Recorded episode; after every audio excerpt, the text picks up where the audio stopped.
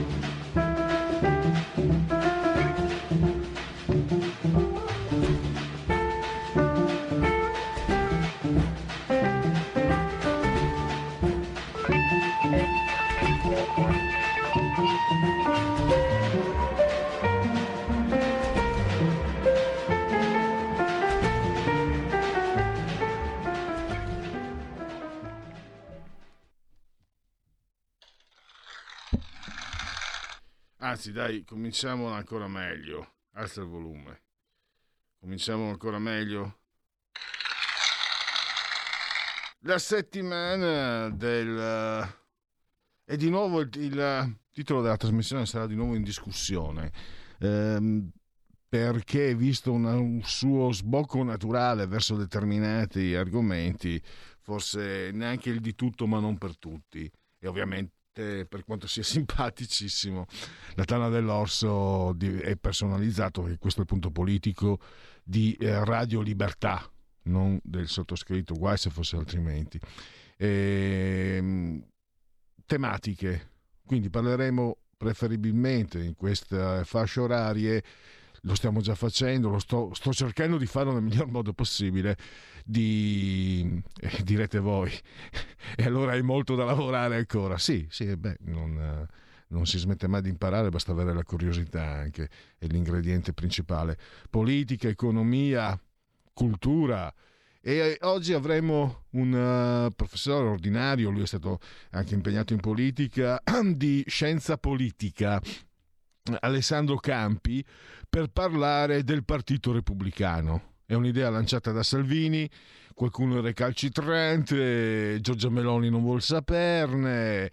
E lui, ma non lo abbiamo chiamato per questo, ha rilasciato l'intervista al giornale ieri nel quale è favorevole, ma eh, io voglio farvelo sentire perché espone gli argomenti, non è questione di simpatia, espone gli argomenti per cui il Partito Repubblicano in Italia sarebbe addirittura uno sbocco naturale del cammino del centrodestra negli ultimi 28 anni, 30 per sintetizzare.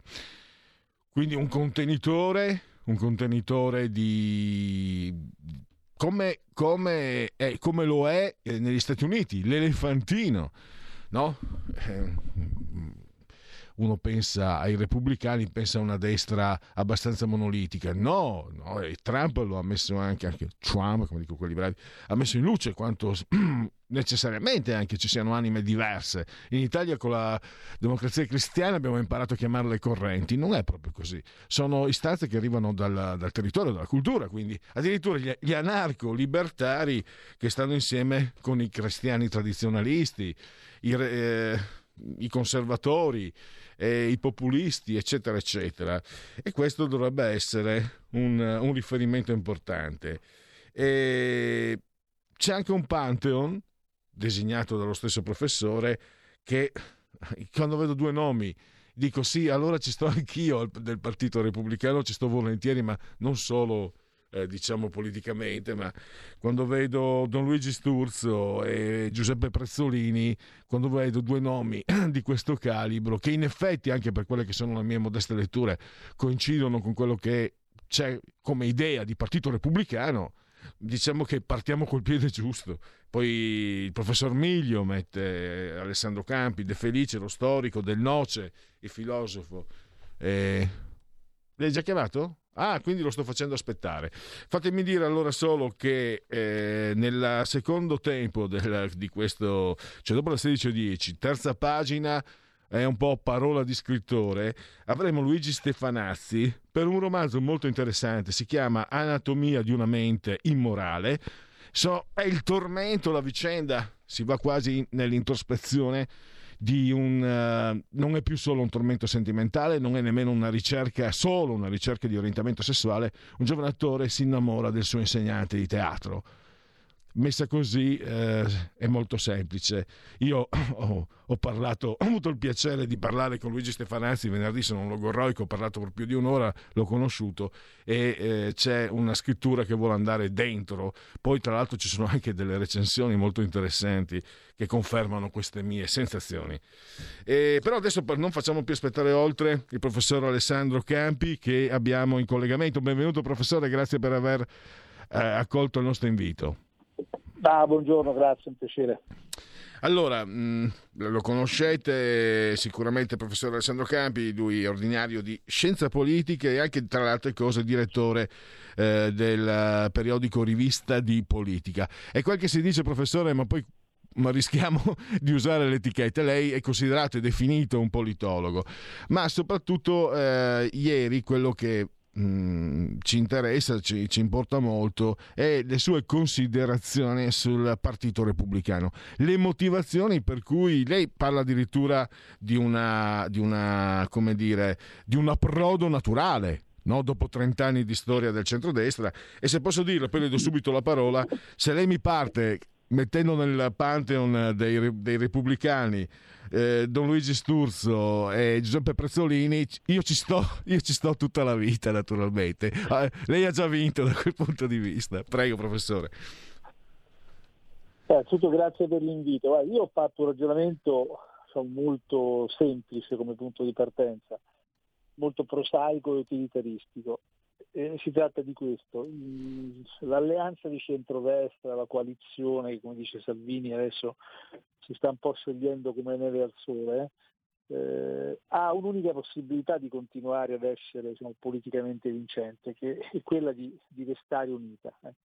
Quindi il calcolo molto banale è che se i partiti che attualmente compongono questa diciamo, complicata alleanza dovessero decidere di andare ognuno per conto suo, il risultato molto semplice è che il centrodestra e i partiti di destra non governeranno mai più, a meno di non aggregarsi singolarmente a progetti eh, un po' spuri, no? come il caso per esempio del governo che abbiamo attualmente, il governo di unità nazionale all'interno del quale si, si, si, si, può entrare però sapendo poi di avere una compagnia molto eterogenea come in questo momento, la Lega che sta con l'EU, che sta con il Movimento 5 Stelle, che sta con Forza Italia, che sta col Partito Democratico, non è una formula che credo innanzitutto piaccia molto agli elettori, se non per un breve periodo. Soprattutto non è replicabile all'infinito, poi la politica ha bisogno anche di alleanze che siano sufficientemente omogenee. Quindi la prima diciamo, considerazione utilitaristica, divisi si perde, tutti. Seconda considerazione, il centrodestra, per quanto oggi sia particolarmente conflittuale, eh, in realtà ha alle spalle una storia piuttosto lunga come alleanza. Durante questa storia ci sono stati dei momenti difficili, però poi alla fine si è sempre trovato una, una qualche ricomposizione e per cui tendo a pensare che anche questa volta non dovrebbe essere difficile, eh, o perlomeno potrebbe essere possibile, quindi eh, non è detto che insomma, sia un'alleanza, come qualcuno dice, finita per sempre.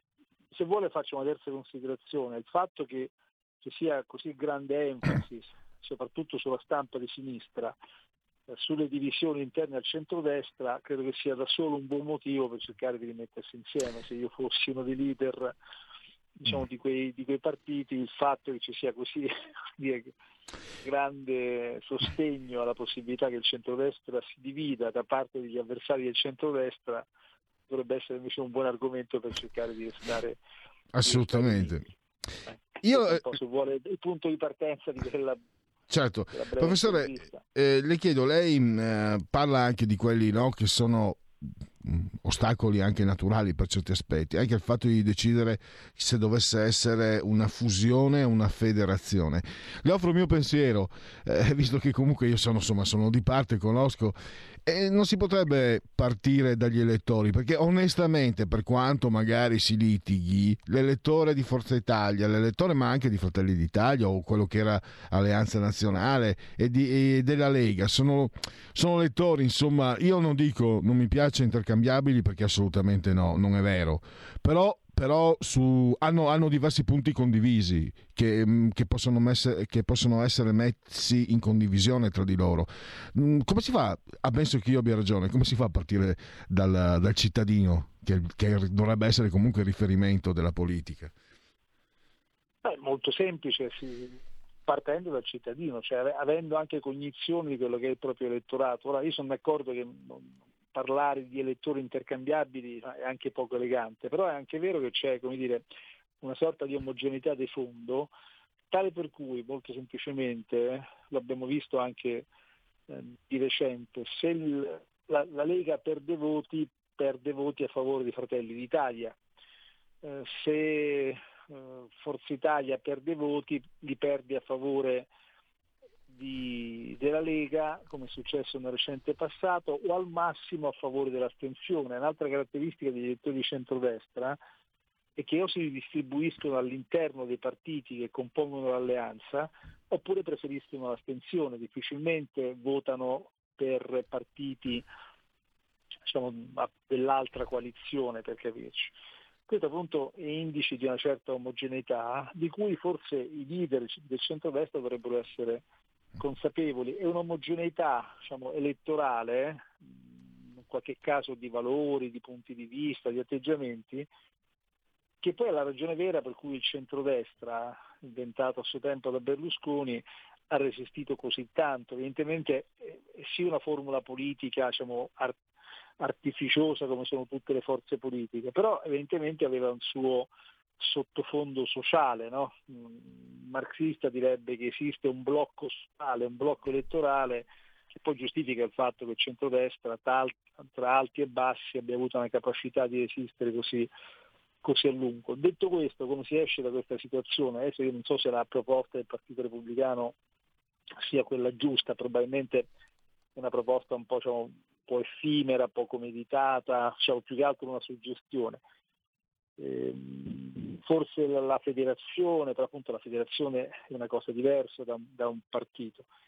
Fatto sta che secondo me bisogna comunque trovare eh, delle ragioni di unità. Sicuramente c'è da rimettere a posto qualcosa anche dal punto di vista progettuale, che nel frattempo sono cambiate molte cose, insomma, sono cambiate anche le sensibilità collettive, cioè, anche dal punto di vista politico questa pandemia no, non è passata in vano, quindi magari battaglie che si sono fatte nel passato oggi hanno diciamo, un interesse eh, diverso agli occhi degli elettori e sono anche meno urgenti no? da un certo punto di vista. Quindi bisogna diciamo, reinventarsi un po' dal punto di vista politico, però questo appunto è il compito della politica. La politica è anche quindi, risposta alle contingenze, no? risposta eh. alle cose che accadono e ai cambiamenti che si producono. Quindi faccio un esempio molto semplice, l'atteggiamento nei confronti dell'Europa diciamo, essere molto critici nei confronti dell'Europa, quando l'Europa era quella del rigore finanziario, poteva avere un senso. Oggi che l'Europa ha diciamo, modificato il suo atteggiamento sul piano delle politiche pubbliche, diciamo, ha aperto i cordoni della borsa, eh,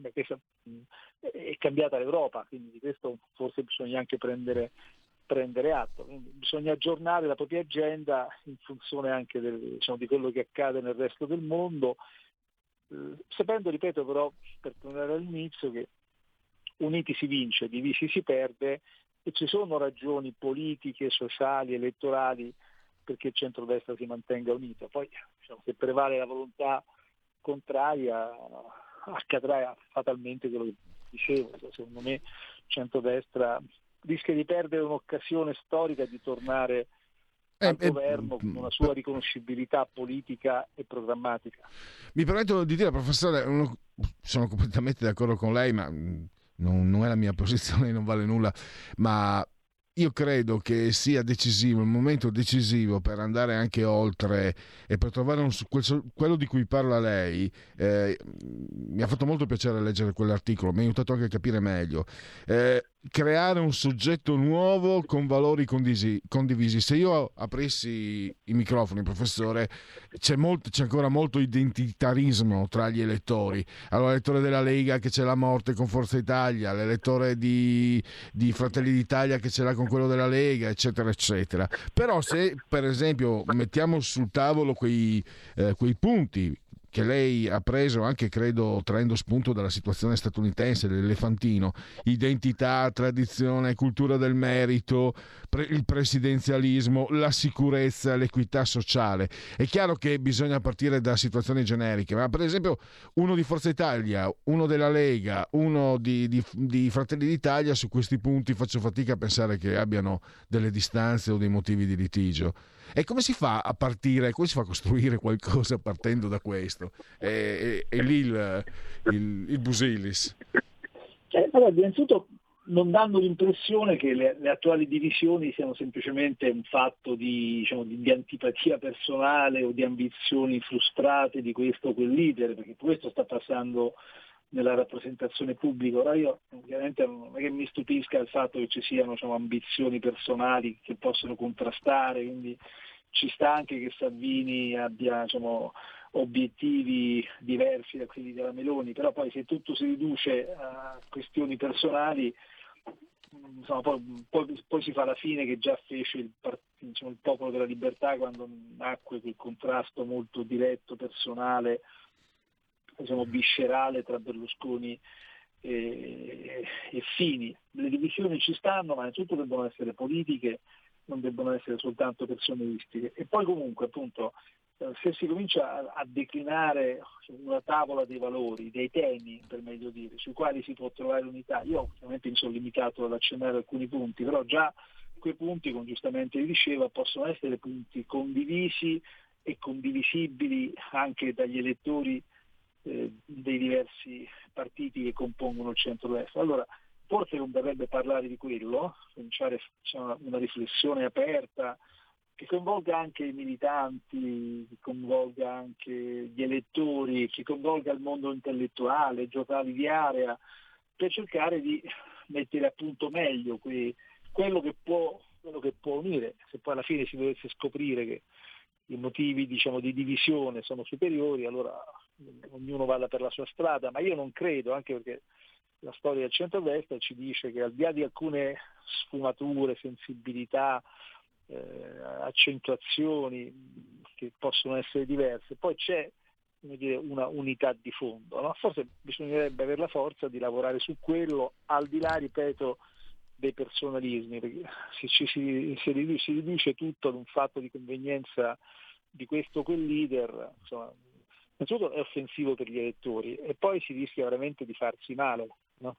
si rischia di, di, di, entrare su un terreno dove poi non è più possibile nessuna mediazione perché è soltanto uno scontro di potere personale che appunto o vinco io o vinci tu, però il rischio è poi di lasciarsi alle spalle diciamo, un campo di rovine, no? magari si è vincitori sul, sull'avversario interno ci si dimentica che il vero avversario sta dall'altra parte. No? Il vero avversario di Salvini non credo che sia la Meloni, politicamente parlando, ragionevolmente eletta, ragionevolmente e Conte. Però, professore, no? le, le, sue, le, sue, le sue proposte, eh, io le interpreto a modo mio, eh, sono anche un modo, non dico per eh, circondare la politica, ma visti eh, i rischi che lei ha elencato sono reali, eh, il fatto di partire anche da situazioni extrapartitiche, quel Pantheon a, me ha entusiasmato, eh, cioè Prezzolini, Miglio, eh, Sturzo, beh, riscoprire il popolarismo di Don Luigi Sturzo Mm, è chiaro che io parlo come, come cioè, è chiaro che io metto anche nel, sul piatto, mi perdoni professore, quelle che sono le mie piccole conoscenze, le mie, le mie opinioni, non vorrei però a mio modesto parere, eh, Don Luigi Sturzo ha detto e scritto 70-80 anni fa cose fantastiche che varrebbero ancora adesso. Io sono un leghista, eh, è, anzi addirittura sono sempre stato anti, antidemocristiano naturale, mi definivo, però ri, eh, leggendo e rileggendo Don Sturzo credo che io non credo che qualcuno, a parte che secondo me neanche a sinistra non dovrebbero aver nulla a che dire su Don Sturzo, ma lasciamo perdere. Eh, per esempio sarebbe un, un grandissimo un grandissimo spunto, per, anche per, per, non lasciare tutto nella, nelle mani della politica, i politici devono anche preoccuparsi di occupare il potere con quel che ne consegue. Quindi eh, qualcosa che sia oltre la politica, che vada nella direzione di, chiamiamolo partito repubblicano, potrebbe essere altre cose, insomma, altri, altre definizioni. Ma si rivede, guardi, la formula poi viene, viene di conseguenza mai partire dal contenitore, partire sempre dai contenuti. No? Questa è la, è la, metodologia corretta. Perché bisogna anche capire che cosa si vuole esattamente. No? Allora io continuo a pensare, come dicevo prima, che questa sia una fase interlocutoria, questo è il momento in cui tutti fanno gli offesi, eh? mettiamola così.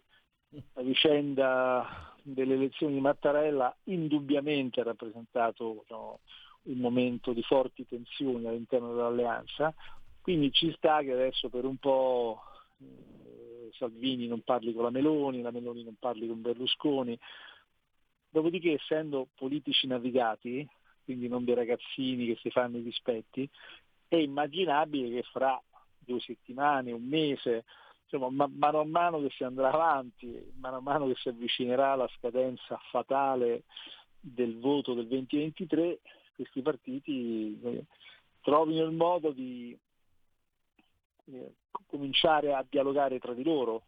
Lo debbono fare ovviamente i leader, ma lo debbono fare i eh, partiti in, in, quanto tali, soprattutto trovino il modo di avviare quel diciamo, processo ricostituente che dicevamo. Cioè, se è vero che il vecchio centrodestra è indubbiamente in crisi, perché nel frattempo è successo di tutto nel mondo, quindi ci sta che la vecchia formula debba essere ri- rinegoziata, ridefinita, però bisogna farlo, no? bisogna farlo e, e lì tra l'altro si vedrà anche la capacità che si ha di produrre idee nuove e, e un programma di governo che sia diciamo, poi diciamo, interessante per coloro che dovranno votarlo, perché poi non si può dare tutto per scontato in politica, gli elettori non è che siano un regalo che ti viene fatto e che dura per sempre, poi li devi conquistare volta a volta, eh? quindi bisogna essere anche sufficientemente capaci da presentarsi all'appuntamento del 2023 uniti sicuramente,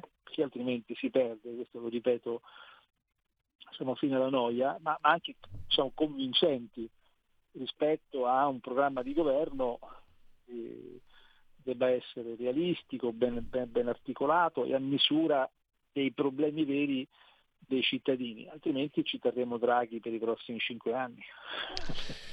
E allora... ci, sarà, ci sarà un governo giallo-rosso, vincerà il centro-sinistra e che punto onore al merito e governeranno loro. Però, sa, Professore, sabato, sabato perso, Professore, sabato ho perso il derby, la mia seconda squadra perché sono di quelle parti, il Venezia è, andato, è incappato in una sconfitta terribile, sono già, sono già avvilito. Invece eh, mi dispiace molto che stiamo finendo il tempo e allora io concludo, professore, invitando chi ci ascolta ad andare su internet, sul suo sito, blog, no? alessandrocampi.it, perché mi sembra che la frase di un filosofo che io purtroppo per ignoranza non, conosca, non conosco Morgenthau, cioè sulla necessità della filosofia di avere un rapporto con l'esperienza eh, della vita comune, mi sembra una frase che lei ha messo proprio come apertura del, del suo sito, mi sembra una, una frase molto molto molto importante perché non rivolta solo a chi studia e fa filosofia, ma anche a chi pensa alle cose che lo circondano, mi sembra soprattutto a rivolta chi fa politica, partire sempre dai, dai dati della realtà, altrimenti si costruiscono castelli per aria. Io so, mi considero un realista, cioè un indegno allievo di Gianfranco Miglio, per cui insomma la, la, conoscenza dei dati di fatto è fondamentale, non soltanto per chi studia la politica, ma anche per chi la fa, evidentemente.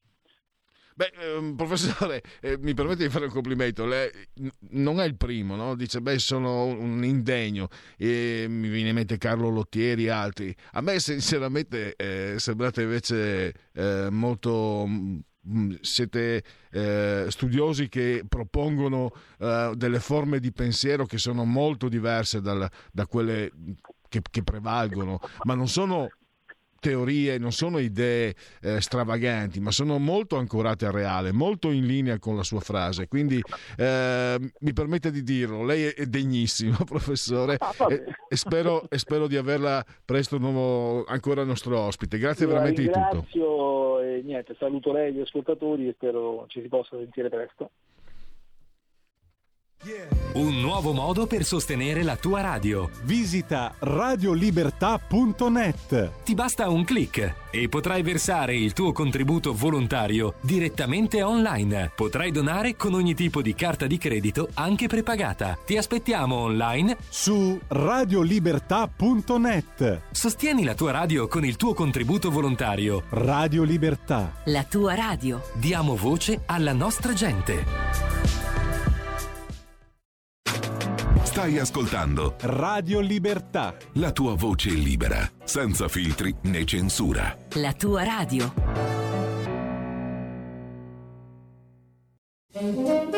Ciao a tutti, sono Gabriella Monti, avete visto che sorpresa? Sono tornata, non ne potevo più.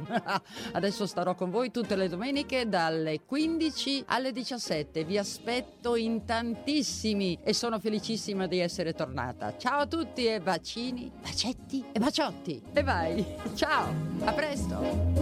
La tua radio vi aspetta, non mancate. Bacini, bacetti e baciotti.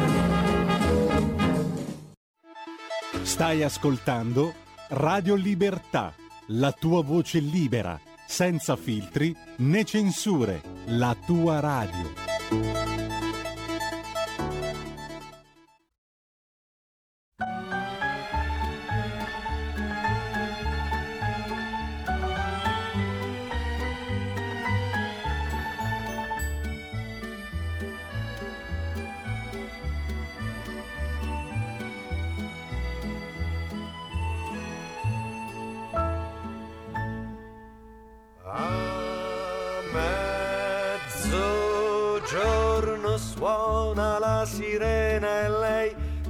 Ogni giorno è lì che aspetta lui. Tra qualche attimo son tutti fuori già, tre quarti d'ora e si riprenderà.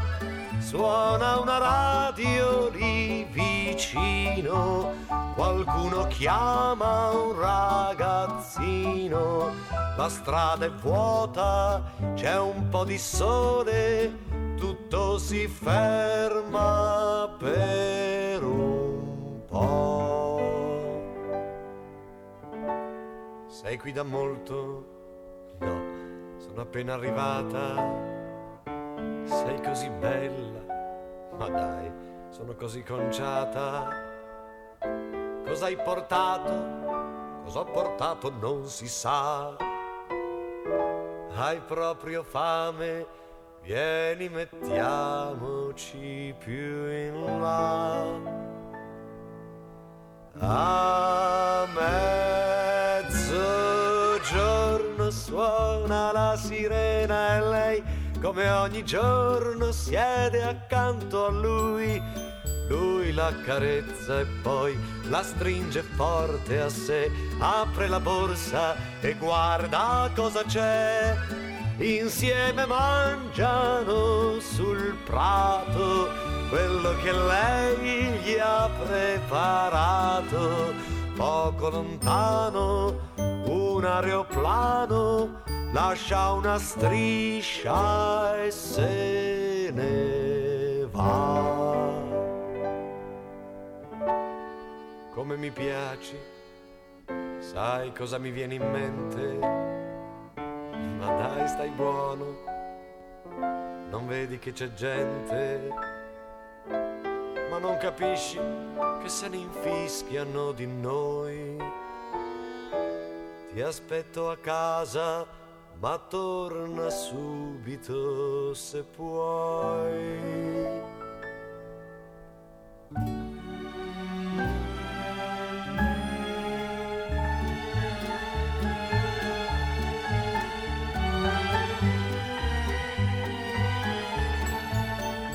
Ancora un attimo, un bacio e se ne andrà e la sirena ancora suonerà.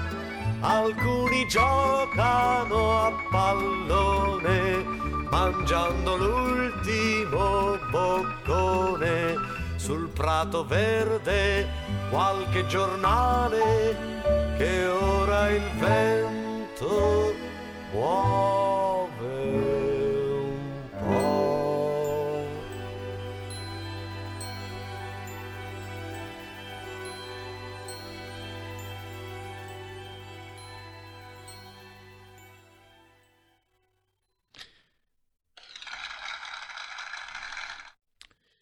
Ecco un applauso alla nostra stella polare, Giorgio Gaber, indegni noi, ovviamente, però. Eh, si perv... no, si licet parvos saudere magnos, mi sembra che sia così detto in latino, ci proviamo anche noi, insomma.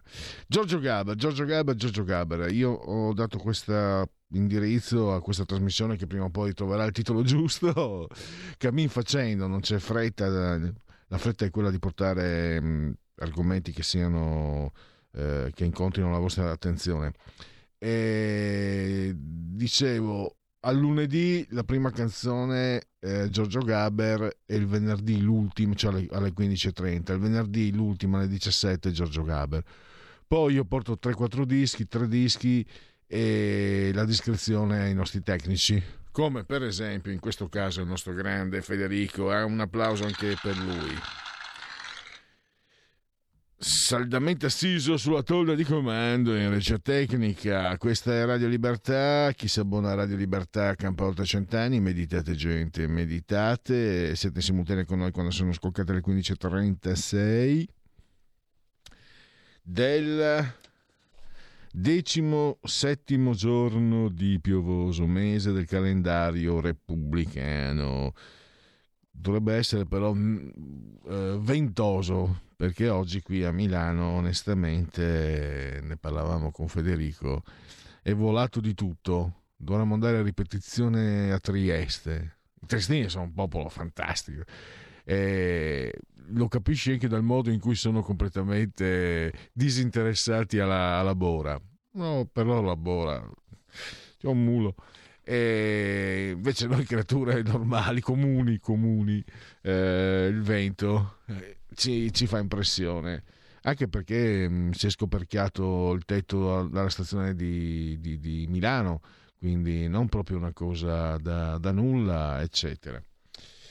Comunque per i gregoriani mancano 327 giorni alla fine, per tutti è un lunedì lunis 7 di febbraio, anno domini 2022 o 2022 che dir si voglia. Un abbraccio forte forte forte forte forte alla signora Carmela, alla signora Clotilde, e la signora Angela, loro ci seguono dal canale 740 e 252 del televisore. Addirittura domani saremmo sul televisore, mi si dice, ed è una, per me è una notizia agghiacciante, una notizia che accolgo con... Eh, mi nasconderò ancora di più, saremo visibili anche in tv. Quindi eh, io provo uno spavento, paura, terrore. Mi nasconderò oltremodo dietro la barba, dietro qualsiasi cosa io possa nascondere. La condivisione, metti, metti in condivisione questa, questa, signora che poi facciamo ridere gli ascoltatori che ancora non siano venuti a conoscenza di quello che è accaduto con... Eh, ti pareva uno dei 5 Stelle.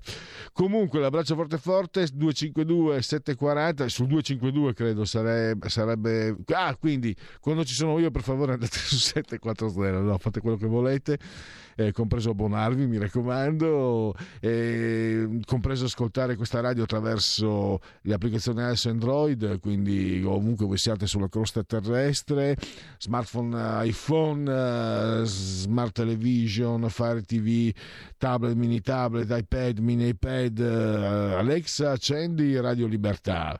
Passaparola, ve ne saremo riconoscenti, come vi, ci ricordava Federico la settimana scorsa, se non funziona eh, Alexa, mettete aggiornate la skill, quella che si chiama skill. Chi usa Alexa con il cellulare sa di cosa si tratta, insomma. Lo so, credo di saperlo anch'io.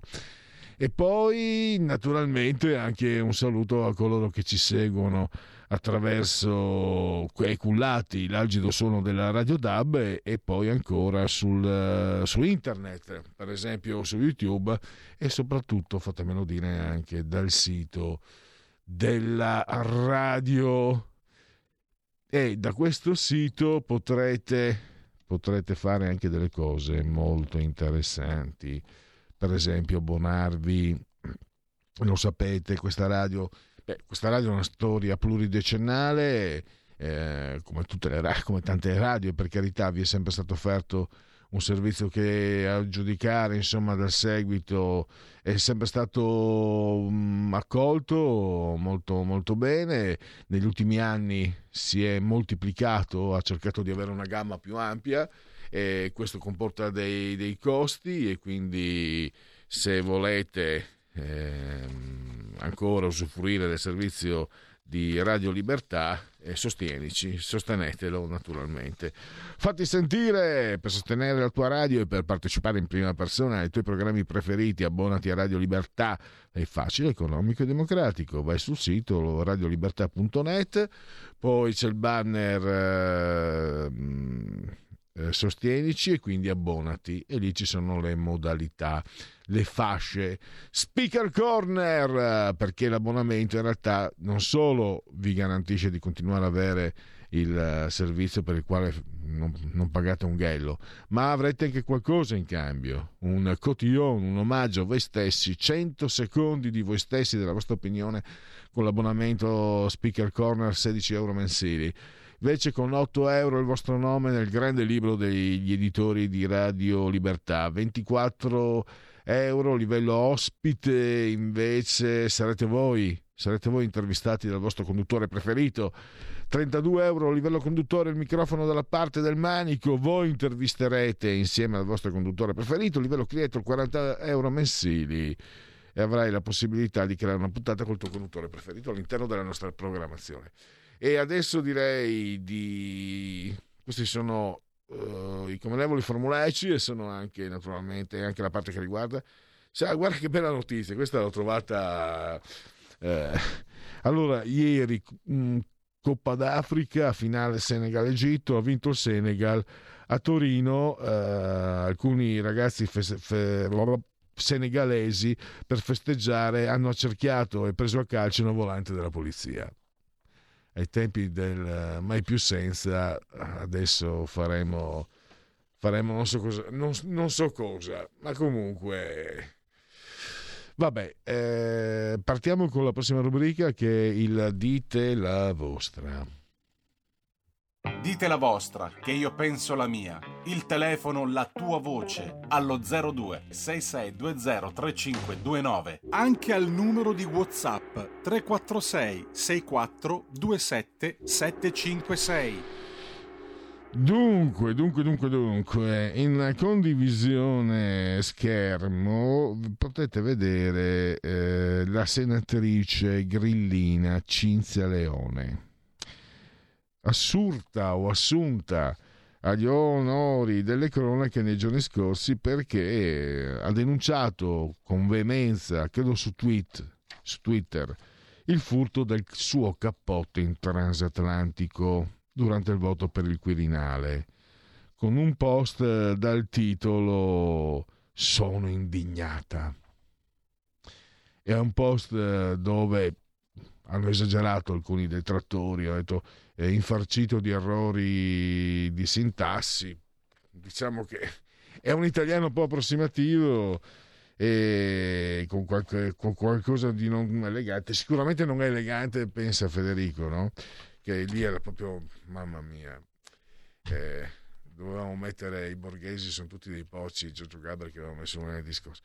Beh, ah, capisco che sia stato rubato eh, questo cappotto per la sua ottima manifattura eh, e, e, per la marca e cita anche la marca per far vedere che lei uno vale uno si compra un cappotto firmato uno vale uno. Ma perché ci sollazzi con queste notizie che non valgono che non contano nulla Pellegrini? Perché gliel'hanno trovato dopo che ha denunciato il furto. Sai dove l'hanno trovato? Era scivolato dietro il, lo schienale della sedia. Era caduto dietro, l'aveva messo invece di metterlo nel guardaroba, l'aveva messo dietro la, la, la come fanno in tanti. Le è caduto, ha denunciato il furto. Avete capito? È vera, è vera, l'hanno ripresa naturalmente per, siccome ormai la sinistra e i 5 Stelle sono diventati Cicicocò, sui giornali di sinistra non la trovate e quindi neanche sul Corriere della Sera, tantomeno la stampa, e poi Repubblica, il Fatto Quotidiano l'ha coperta perché chiaramente il giornale dei 5 Stelle, ma questa è una roba vera. È una roba vera. E sapete cos'è questa signora? È vicepresidente della commissione contro il femminicidio oltre a essere uno che prende 15.000 euro al mese. Questo è populismo demagogico finché volete, ma ti scappa. Allora, cosa ho scritto io? Ah, Toninelli ha trovato la donna ideale per lui. B. Giuseppe Conte ha trovato una serie concorre- seria concorrente. C. Gigino Di Maio ha trovato un motivo definitivo per iscriversi a Forza Italia. D. Questa è vicepresidente della commissione sul femminicidio. Fosse una donna non mi sentirei tanto sicura.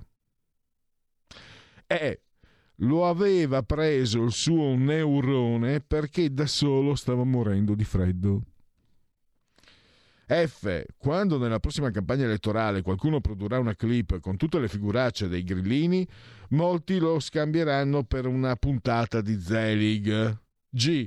Poi però scopriranno che non sono comici, ma politici pagati 15.000 euro al mese e metteranno finalmente la taglia su chi ha votato i grilletti. H, mentre state scherzando su simili miserie, politicanti, poi i poveri migranti vengono derubati da ogni speranza nelle stive degli ONG. Volete mica che Beppe Caccia vada a fare lo cameriero? È caduto il cappotto e ha stilato.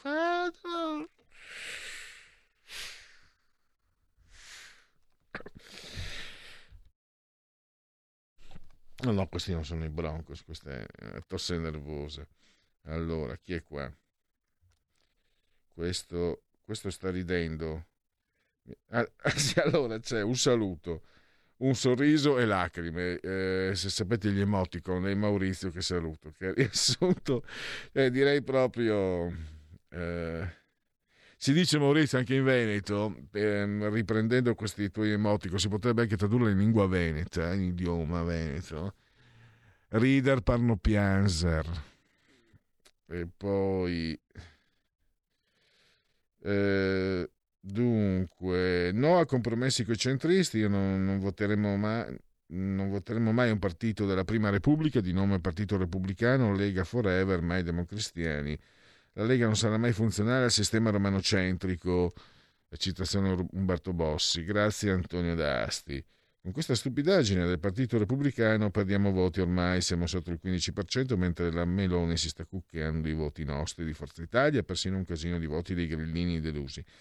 Ma possibile che siate così fuori dal mondo? Don Sturzo viveva cent'anni fa, parlava di un federalismo di cui solo la Lega si è fatta storicamente carico. Il Partito Repubblicano è un partito della Prima Repubblica, per carità no eh, Don Sturzo parlava anche del principio di sussidiarietà, che è un principio che valeva 100, in parte che parlava non era 100 anni fa, ma era 70, eh, 80, 70 un po' meno, ecco, ma eh, un, un'indicazione, un pensiero formulato e strutturato non è che scada come lo yogurt eh, ci sono per esempio principi militari che io mh, mm, conosco appena di secoli e secoli fa che valgono ancora.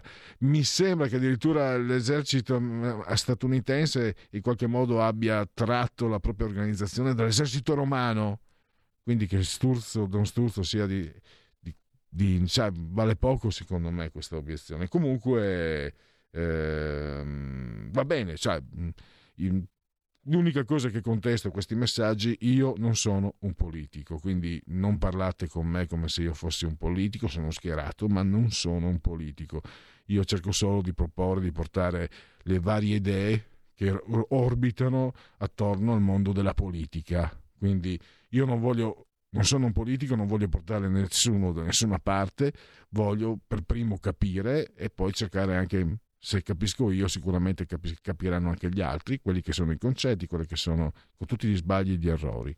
Eh, comunque va benissimo che questo ascoltatore, ascoltatrice abbia espresso, Antonio, che abbia espresso la sua, la sua posizione, solo che mh, non, non, parlate con me, cioè questa non è, questa non è Radio Lega, neanche, tutto sommato non è che mai stato. Io parlo per me stesso, portando argomenti che siano di interesse. Eh, quindi, cioè, non, non, eh, sarebbe sbagliato che i due ruoli venissero sovrapposti o confusi. Per la Lega prima di tutto, pensate al bene della Lega se siete leghisti prima di tutto. Eh, poi abbiamo nel 2022 pensate ancora di mettere insieme i contenuti in un unico contenitore, pensate che gli lettori siano dei deficienti, ne vedremo delle belle. E niente, ho sbagliato io evidentemente a trasmettere il messaggio perché non, non è un messaggio di quello che si vuole fare, è un messaggio delle ipotesi e se queste ipotesi valgono o no. Quindi non è, non è una volontà, è un'indicazione. Eh, certo, professor Campi eh, ha esposto con favore l'ipotesi del Partito Repubblicano. Io ho notato degli spunti interessanti, ma non è una volontà politica, è una proposta che voi ovviamente potete a vostro piacimento accogliere o rifiutare. Però proprio ci tengo, non pensiate che questo sia una, un lavoro politico, nella maniera più assoluta. Non, non, ne sarei neanche... No, ne sarei capacissimo, ma allora farei l'addetto stampa che è un altro mestiere. Tra l'altro un mestiere che mi riesce molto meglio rispetto a questo, ma quella è un'altra storia.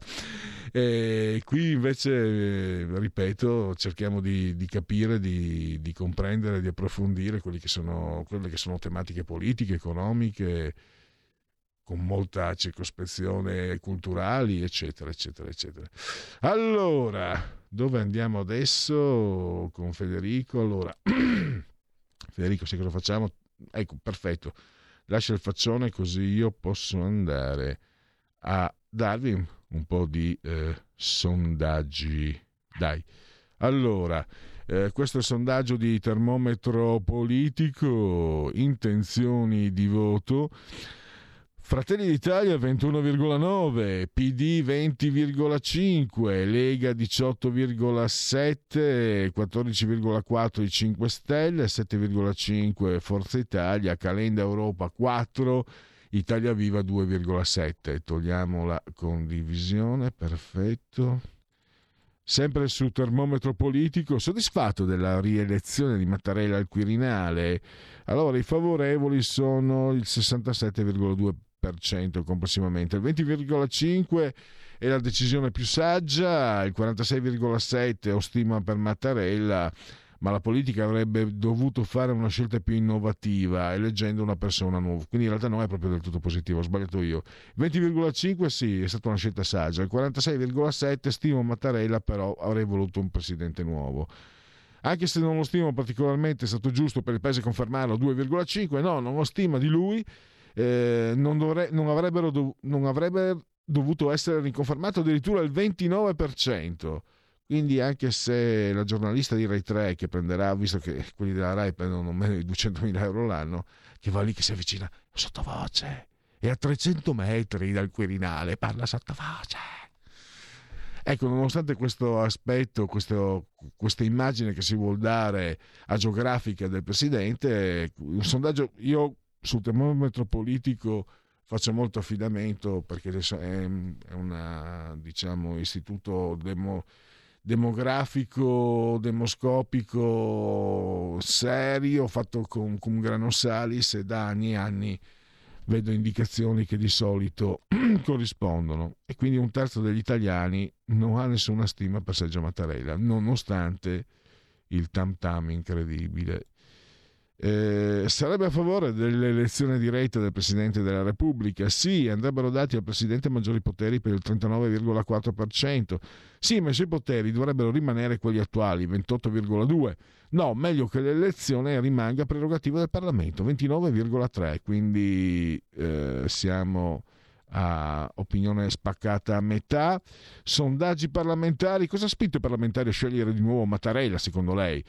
Credo che alla fine abbiano pensato al bene del paese, 6,1. Eh, hanno fatto la scelta che avrebbe garantito più stabilità e evitato una caduta del governo, 36,3. Hanno scelto la soluzione che avrebbe garantito loro la poltrona ancora per un anno, 56,2 e questa è la, la mossa del tacchino che, di cui ci parlava il professor Felice giovedì o venerdì scorso. Hanno rinviato il, il, giorno del ringraziamento di un anno e quindi hanno evitato di finire in forno. Eh, sondaggio fiducia Draghi. Eh, tra molto e abbastanza 52,6%, 46,3% poco per nulla è un po' cresciuta, pensa un po'. I 5 Stelle sono sorti dei contrasti dentro il Movimento 5 Stelle. Chi pensa che abbia ragione? Tra Di Maio e Conte. Conte il 21,7, Di Maio l'11,9. Hanno qualche ragione entrambi. Spero trovino un'intesa 8,1. Non stimo nessuno dei due. Hanno torto, hanno torto entrambi 26,3. Non mi interessano le vicende dei 5 Stelle 28,5. Sovrano, disprezzo. Adesso abbiamo un sondaggio Ipsos. Eh dunque abbiamo PD 20,8, Fratelli d'Italia 20,5, Lega 17,4, 5 Stelle 15,6, Forza Italia 7,6, eh, Calenda 4,3, Renzi 2,4. Questo invece è Ipsos.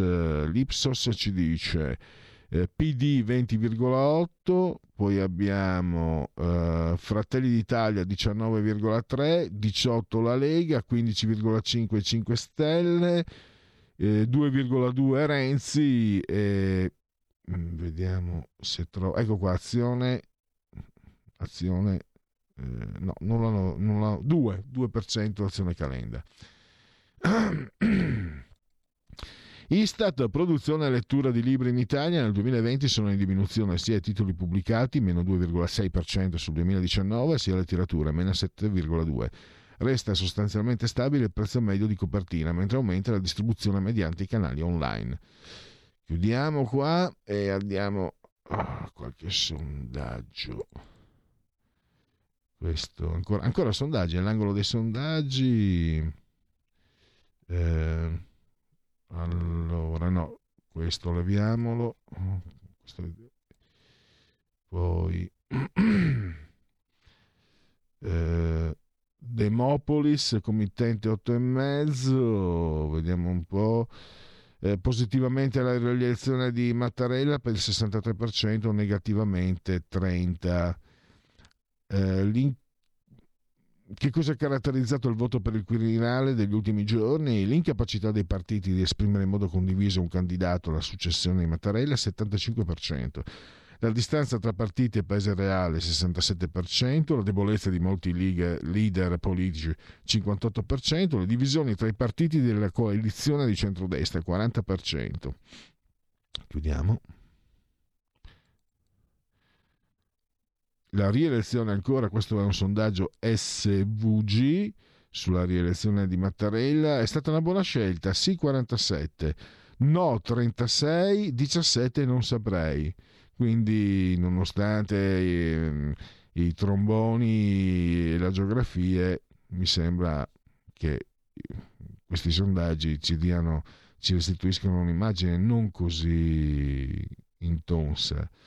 Anche se poi qui lei si sente rappresentato da Mattarella, il sì il 63%, no il 25%, non sa il 12%. In merito alla rielezione, è grave che non si sia riuscito a trovare un presidente nuovo, la politica ha fallito 56, sarebbe stato meglio trovare un presidente nuovo, ma non c'erano le condizioni, 24, è stato fin dall'inizio la scelta migliore, il 12. Eh, allora, come giudica il modo in cui si sono comportati i vari leader nelle trattative per l'elezione del Presidente eh, della Repubblica? Allora, giudizi positivi e giudizi negativi. Positivi Meloni 37, negativi 63, Conte 33, 67, Letta 31, 69. Speranza 29,71, Berlusconi 28,72, Calenda 23,77, Renzi 22,78, Luigi Di Maio 22,78, 21,79, Matteo Salvini quindi non se ne salva uno. E poi eh, siamo addirittura d'arrivo, l'ultimo eh, Demos, Demos and Demetra, committente della Repubblica.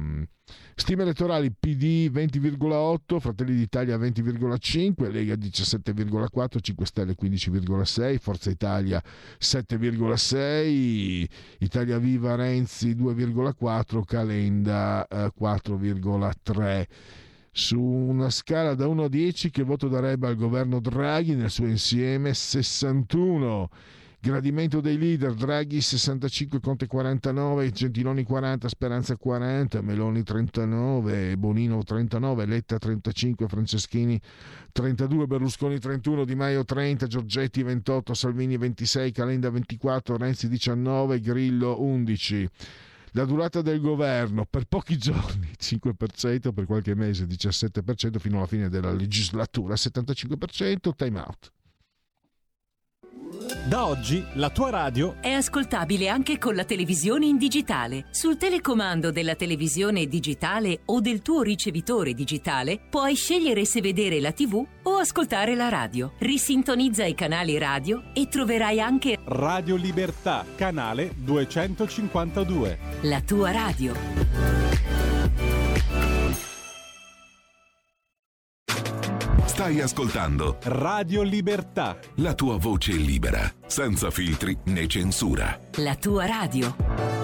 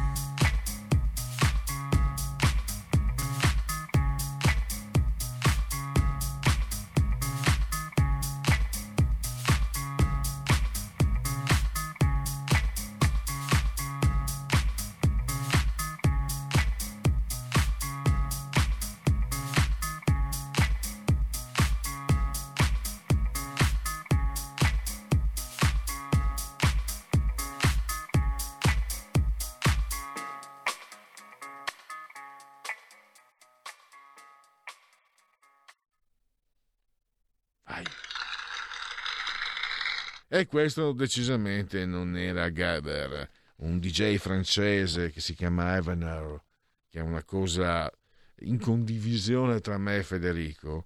Eh, a lui piaceva, io ho scoperto che qualche anno fa, prima ancora di conoscerlo, avevo acquistato il CD. Eh, vabbè, R... Radio Libertà, RL? No, Radio Libertà, dai, non usiamo acronimi. Tra poco una, una terza pagina, eh, o se preferite un par- parola di scrittore virato terza pagina con uh, Luigi Stefanazzi, autore del libro Anatomia di una mente, del romanzo Anatomia di una mente immorale. Ne parleremo con lui tra pochissimo. Intanto linea aperta ancora se volete, se volete intervenire, vedo anche nel 2023 la sinistra si unirà come al solito al grido argine alla deriva fascista, noi eh, ce ne andiamo a ranghi divisi, consegneremo come al solito il paese di, ad altri cinque anni di governo PD. Salvini, Meloni e Forza Italia fate un passo indietro tutti, lo scrive Vanni da Lodi. Ecco.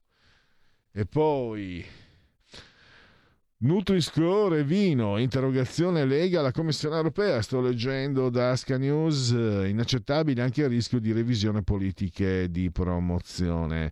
Gli europarlamentari della Lega hanno presentato un'interrogazione in merito al Nutri-Score, al alla proposta di introdurre una F nera per le bevande alcoliche. La proposta è stata lanciata da Sergei Hackberg, ideatore della Nutri-Score, l'etichetta nutrizionale a semaforo francese, che propone ora un'ulteriore declinazione per le bevande alcoliche. Suggerisce infatti di inserire una lettera F nera su tutte le bevande alcoliche, indipendentemente dalla gradazione, per evidenziarne la pericolosità per la salute. Eh, affrontare il tema della salubrità, del vino e delle bevande alcoliche senza promuoverne il consumo moderato e consapevole è del tutto improprio. In questo caso confermerebbe la caratteristica fuorviante del sistema di... Vabbè, questa è la cosa che colpisce che quelli che vogliono impedire, che vogliono ostacolare in, in qualsiasi modo eh, la diffusione del vino, di solito appartengono alle... Um, alle, alle, stalle, alle stalle culturali di chi invece vorrebbe promuovere la diffusione della cannabis. È una cosa che, vabbè, è ormai è così. Allora, vediamo qualche notizia. 5 Stelle, il Tribunale sospende le delibere che portarono a Conte leader, cariche annullate. Eh, anno zero del movimento. Cosa succede ora? Hai capito, Luigino? Si è, messo, si è mosso eh, oddio, che tristezza, Como. Marinella, 70 anni, morta sola sulla sedia della cucina, trovata dopo oltre due anni. Mascherine all'aperto, l'obbligo è finito per tutti, oggi la decisione del governo. Dopo il picco Omicron, adesso i casi giornalieri scendono velocemente, ecco perché. E poi Vediamo Repubblica. Il Tribunale di Napoli sospende la modifica dello statuto e l'elezione di Conte leader. In frantumi il sogno dell'ex premier alla guida tornano Grillo e Crimi. Eh, 5 Stelle, sospese modifiche, e questa è anche l'apertura dell'ANSA. Primo oro Italia con Fontana, frutto di lacrime e eh, sudore, poi c'è anche argento per Federica eh, Brignone è quello sport che non saprei come definire, ma non voglio mancare di rispetto a nessuno, il curling. Il, sul curling ci sono polemiche perché per costruire il curling eh, ci vogliono parecchi soldi il- a Torino lo stadio, il palazzetto per il curling è rimasto, è finito abbandonato dopo l'Olimpiade di Torino. Era un'obiezione che si faceva anche per l'Olimpiade prossime Milano Cortina e purtroppo insomma non c'è modo e per, per, eh, strutturazioni particolari mi pare di capire, poi correggetemi perché è una notizia che do così, insomma sono informazioni eh, rinvenute un po' così negli anni, cioè, ti tocca farlo a perdere. Però è, è uno degli sport più antichi della storia delle Olimpiadi eh, invernali. E vabbè, e prendiamocela così. Intanto comunque l'Italia, se vi interessa, a me no, ma se voi siete, ti fate per, per i colori dell'Italia, allora vi segnalo che la squadra italiana è in finale. E adesso direi di passare alla terza pagina.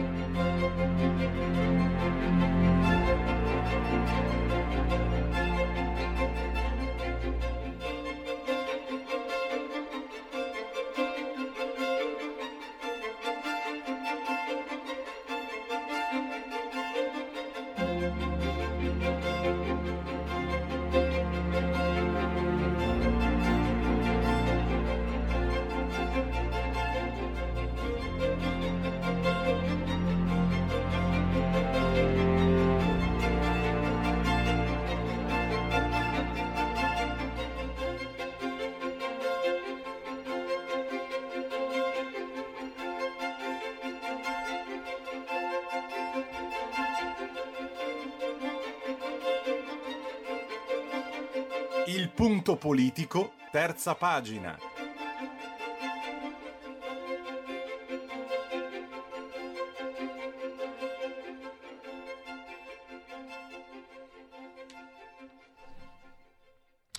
Allora, andiamo a parlare con l'autore di un romanzo che è stato definito dai lettori, sono recensioni che ho trovato su, su Amazon. Romanzo intimista e avvincente, stile appassionante mai banale, padron- notevole padronanza della lingua, un libro che fa riflettere, eh, molto curata la- l'introspezione dei personaggi, un, ram- un romanzo d'amore inteso nella più ampia delle sue manifestazioni che aiuta a conoscere e a riflettere su un tema più che mai attuale. Sono, si parla anche di colpi di scena che, ci che sorprenderanno i lettori, ci rivela uno di questi autori delle recensioni. Fortemente consigliato, coinvolgimento totale, vivamente consigliato, da leggere con 5 punti esclamativi. Eh, anche se di prassi, per prassi, come mi è stato insegnato nelle interviste, si dovrebbe dare del lei all'intervistato, voi dovete sapere che Luigi Stefanazzi gli ho fatto due orecchie così perché non, non finivo più di parlare, sono logoroico, io mi sono trovato benissimo a parlare con lui, lui comunque ha avuto la pazienza di sopportare la mia logorrea e, e allora non riesco a non dargli del, del tu. Ciao Luigi e benvenuto ai microfoni di Radio Libertà. Ciao Luigi, grazie, grazie per l'invito. Comunque non è vero che sei logorroico, hai fatto un piacevole dialogo, insomma, Sì. ti ho detto. Eh, Ma sono, però so che insomma, sono certe volte quando mi trovo bene con l'interlocutore rischio di diventare invadente e me ne dispiace. Comunque, eh, se hai accettato l'invito vuol dire che tutto sommato non ho fatto danni. Luigi, cosa, partiamo da qui, magari ti metto in imbarazzo. Questi queste considerazioni che vengono dal lettore, no? Perché io non so se ti mettono in imbarazzo, perché io la vedo così dal mio- dalla mia prospettiva. Io com- eh, i complimenti che possono fare a me non li ho mai amati perché eh, se sono sinceri non servono e se sono falsi mi infastidiscono eh, e spesso sono falsi. Se io faccio qualcosa però e viene riconosciuto dagli altri, beh, lì cambia tutto. E queste, e queste sono parole per una cosa tua che non è più te però, perché il libro è il romanzo Anatomia di una mente immorale diciamo cammina come suol dirsi, cammina, è un'opera che poi a questo punto cammina con le proprie gambe, che suscita negli, nei, nei, lettori queste, queste, reazioni che sono davvero, eh, fanno capire che tipo di opera hai composto. Eh, ti do la parola, se no faccio come, come, sab- come venerdì. No, allora diciamo che sono d'accordo con te sul fatto che i complimenti, almeno per quanto mi riguarda, creano sempre un po' di imbarazzo. Ehm, capisco che per quanto riguarda, per quanto riguarda diciamo, queste recensioni che vengono messe su, eh, su, un sito come Amazon, vale a dire su un punto di vendita online, possano essere d'aiuto per un'eventuale, eh, per un'eventuale persona incuriosita da questo, da, questo, da questo romanzo, da questa tematica. Per cui ovviamente non può che far piacere perché un giudizio positivo può invogliare un, un futuro lettore alla, alla, lettura di questo romanzo, indubbiamente. Diciamo che forse la, i, i commenti più, che più mi hanno fatto piacere sono quelli che le persone che hanno acquistato il libro me l'hanno fatte privatamente, quindi non su delle pagine di, di questi um, bookshop oppure eh, on, diciamo questi acquisti online, ma mi hanno mandato delle recensioni privatamente tramite commenti su Instagram o su Facebook e, mm, per cui si sono aperti molto di più, per cui erano dei commenti molto più, eh, più lunghi, più, insomma, più, più, precisi e che toccavano molto anche il personale, insomma. E adesso, eh, diciamo, senza spoilerare, ma non credo ci sia qualcosa da spoilerare, anche se ci sono dei colpi di scena, beh, non li anticipiamo di sicuro. E chiedo scusa alla lingua italiana per questo termine che è entrato anche nel mio frasario, spoilerare. Eh, ormai sì, ormai soprattutto le, ci hanno rovinato le serie tv con questo termine di spoilerare. È come, è come un, lo so, è come qualcosa di, di terribilmente malvagio ma che ti affascina e, e, ti, e ti, prende. Allora, eh, dicevo invece, parliamo di questo romanzo che, che eh, entra anche in tematiche mh, mm, sicuramente molto, molto delicate, il rapporto tra Gerard, un giovane attore che eh, si innamora del suo insegnante di teatro e poi ci sono varie figure. Eh, però mi sembra, io non ho fatto in tempo Luigi a procurarmi eh, la copia e a leggerlo e ti chiedo scusa, però parliamone perché, eh, perché eh, cioè, ci, i libri... Cioè, nessuno può aver letto uh, tutti i libri di cui si parla. Esatto, non, è, non no, è possibile. Capisco. E a me interessa far capire cosa, cosa troverà anche il, il, uh, il, lettore, perché mi sembra di capire, Luigi. Eh, sì, c'è anche la vicenda dell'orientamento se- sessuale che obbliga eh, percorsi anche dolorosi no? di, di, autoanalisi, eccetera. Poi, però mi sembra di capire che c'è qualcosa di, di, che va oltre, no? Non, uh, che va oltre il sesso, la sessualità e questo tipo di problematiche. Me è venuto in mente che questo libro mi ispira una, una, un'immagine, una, un'idea di quanto non sia tanto importante trovare le risposte, ma cercare le domande giuste, perché se tu ti fai eh, la domanda giusta, cioè farsi la domanda giusta significa farsi la domanda spietata che ti obbliga, quando sei adolescente e che e tutti ci chiediamo cosa voglio fare da grande, perché non ci diamo, eh, non troviamo le risposte, perché non siamo spietati con noi stessi. Da adolescenti se ci dicessimo, ma la vera, la vera domanda non è cosa vuoi fare da grande, la vera domanda che è la vera risposta, ma tu di cosa sei capace di fare? E se, se trovi, se hai la capacità da adolescente di farti questa domanda, eh, secondo me fai un passo avanti. E mi sembra che questo libro vada in, queste, in, questo, in, questa introspezione, in questo lavoro introspettivo di ricerca, ma senza fare sconti, cioè con, con, con, coraggio, perché alla ricerca di se stessi si trovano cose brutte e dolorose, insomma, si, si possono trovare. Delusioni di se stessi no? pensi di essere fatto in una certa maniera, poi ti fai queste domande e scopri che mm, me lo fai dire, eh, tu non ami il tuo piloco. Magari a me è successo, pensi, pensi, di essere fatto in una certa maniera, ti fai certe domande e scopri che comunque tu, anche tu sei un po' stronzo. Eh, tu, cioè io stesso ho scoperto di essere uno, quello stronzo che speravo di non essere in certe, in certe situazioni. Indubbiamente ognuno di noi ha i suoi lati oscuri, per cui è, è utopistico pensare che noi siamo le persone buone, belle positive e gli altri siano quelle negative e malvagie, insomma in percentuali più o meno diverse ognuno di noi ha queste componenti nel proprio animo. Comunque ritornando a quello che tu hai detto, assolutamente non è... Eh, allora, cominciamo col, col dare un breve un breve accenno sulla, sulla, tematica del romanzo. Indubbiamente è un, è un, viaggio all'interno dell'anima del protagonista, per cui è un viaggio alla scoperta della propria identità sessuale. Questo ragazzo, il protagonista, che ha poco più di vent'anni, si chiama François e, eh, arriverà a un punto della sua vita in cui si accorgerà che si sta isolando dal mondo. Facciamo una premessa, questo ragazzo ha avuto un'infanzia veramente difficile, poi lo impareremo a conoscere con dei flashback eh, in cui scopriremo che ha perso la, la, madre quando lui era piccolino, che la figura del padre non ha assolutamente sopperito al suo bisogno di affetto, per cui è come se fosse stato abbandonato una seconda volta. Per cui alla base di tutto, da parte di questo protagonista, non c'è una ricerca di sessualità, ma c'è una ricerca di, di sentimento, di essere amato, di, di, di di amare, questa è la grossa carenza che il protagonista eh, dovrà affrontare in questo viaggio all'interno della propria anima. Per cui nel momento in cui si accorge che si sta isolando dal mondo, lui si iscriverà ad una scuola di teatro. Da quel momento inizia veramente un momento di crescita personale, perché finalmente sarà costretto a confrontarsi con gli altri. E come lui stesso dirà, ehm, con, questo, con questa decisione la vita lo ripagherà con il più scandaloso dei regali. Ma scandaloso dei regali nel senso che lui all'interno della scuola conoscerà questo insegnante, un attore poco più grande di lui, del quale subirà il fascino, per cui ecco dove inizieranno le domande, il, il, domande che non si era mai posto, perché non aveva mai lontanamente immaginato che avrebbe potuto essere attratto da un uomo. Um, quest'uomo, quest'uomo, questo insegnante, eh, è sposato con una donna che è una psicoterapeuta molto conosciuta all'interno della città in cui si svolge l'azione e poi scopriremo nell'evolversi della narrazione il perché è importante questa professione.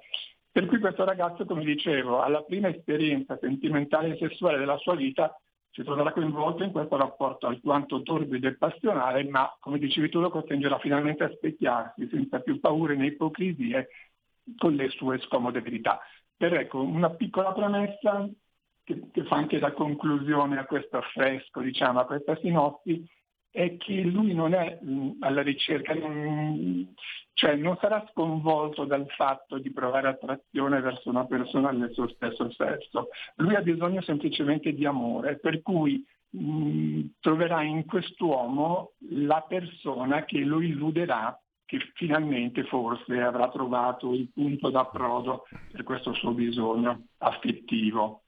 Ovviamente poi non sarà così perché eh, l'insegnante è un uomo che è abituato ad avere numerose avventure, per cui non potrà assolutamente essere la relazione appagante, il punto d'approdo di questo percorso che è soltanto all'inizio di ricerca di una persona da amare. Eh, quindi è, è, un libro mh, dove troviamo tanti, tanti aspetti e anche una storia d'amore tra le tante cose che è questo romanzo. Eh, mi viene in mente, è venuto in mente un, un grandissimo, bellissimo film, eh, Ritorno a Brookback Mountains, non so se l'hai visto. Sì, eh, sì, sì, E eh, lì con le immagini si esprime, si riesce a esprimere, anche lì come è un geniale, riesce a esprimere con l'aiuto degli attori che sono stati molto funzionali, a esprimere quanto sia straziante e lacerante il non poter... Il bisogno d'amore che non trova corrispondenza. Tutti ne hanno parlato per carità eh, per, la, per, la, storia omosessuale no? rappresentata in quel film e sicuramente è giusto, c'è anche una componente di giusta denuncia, ma è proprio eh, questo, questa impossibilità eh, per due persone di, di potersi amare che è eh, in quel caso lì però mi sembra sono due persone che si amano ma che per, eh, per quello che è la società non riescono a, a, a, a, trovare compimento.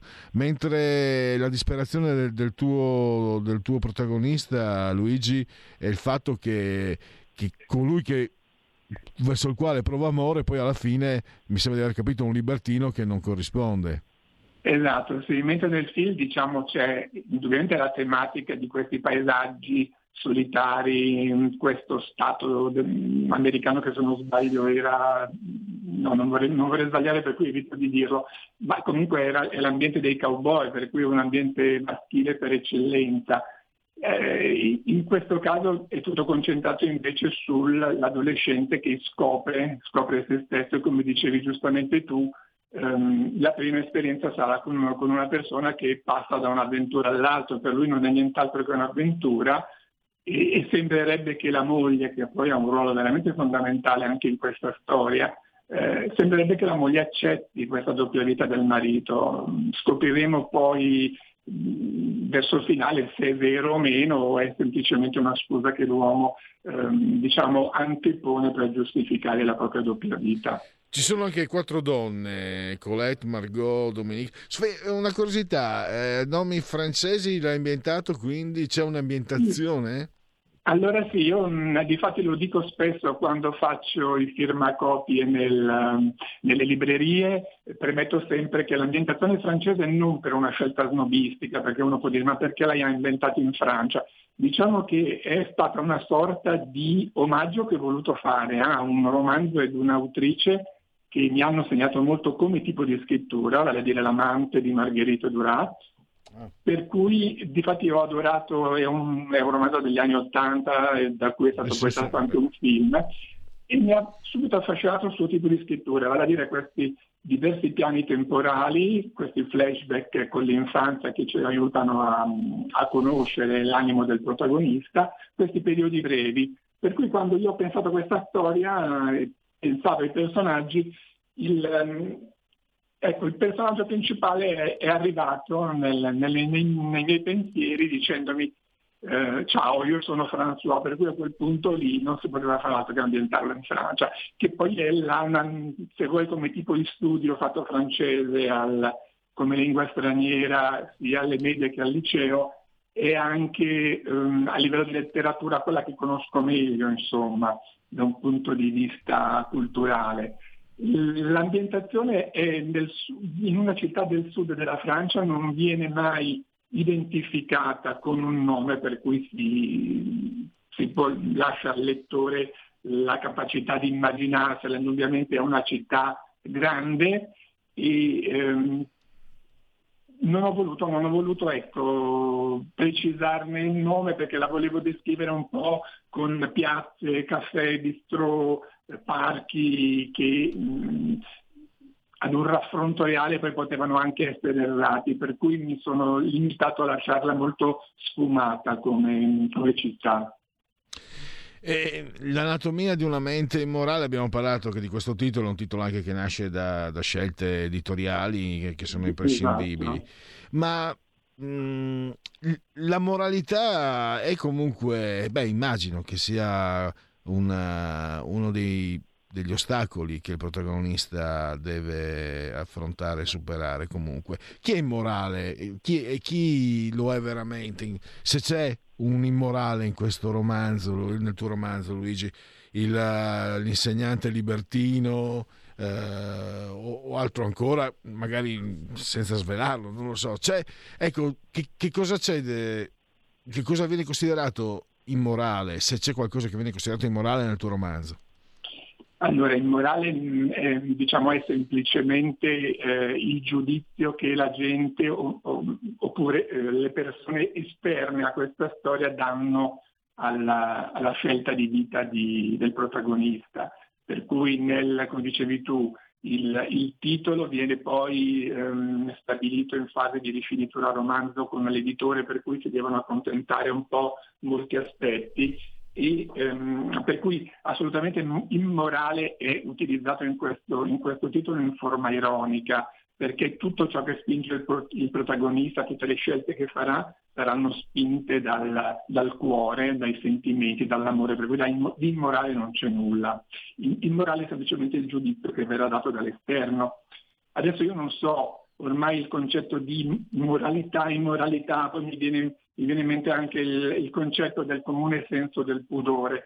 Sono eh, termini che hanno avuto nel, nella società, soprattutto in questi ultimi decenni, veramente... Eh, come si può dire, mutazioni mh, molto grandi, per cui siamo, siamo arrivati al punto che forse c'è da chiedersi se esiste ancora qualche cosa di, di immorale nell'ambito ovviamente delle scelte sessuali, nel senso che nel momento che una persona ehm, mh, fa sì che le sue scelte siano semplicemente spinte dal sentimento e soprattutto se la persona che ehm, condivide con lui un, un, rapporto d'amore è consenziente, non c'è nulla di immorale, insomma. Immorali sono, sono rimaste soltanto quelle pruderie di certe persone che, come si diceva una volta, predicano bene e razzano male, perché le persone che sono sempre pronte a giudicare quello che tu fai nella tua vita privata, soprattutto nel tuo letto, sono quelle poi che nella loro vita ne combinano veramente molto di peggio. Sì, ha giudicato, infatti la parola... Soprattutto, soprattutto, se pensiamo ai censori, mi ricordo quando ero ragazzo c'era questa famigerata mm, censura a queste persone addette a stabilire se un film era morale o immorale, se bisognava etichettarlo con la fascetta vietata ai minori di 14 anni e 18 anni. Si era poi scoperto che erano le persone che nella vita privata erano quelle che veramente avevano meno freni inibitori i censori sotto questo punto di vista. Assolutamente. Eh, Luigi, io purtroppo ho concluso il tempo, è volato. Allora, voglio ricordare Anatomia di una mente immorale.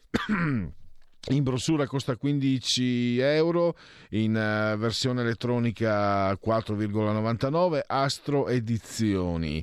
Eh, tra tu uh, avevi anche scritto un libro, il tuo precedente romanzo, Il labirinto di bugie, e allora ti do appuntamento per il prossimo. Per, sì, mm, si dice che non c'è due senza tre, speriamo, dai, ci stiamo lavorando.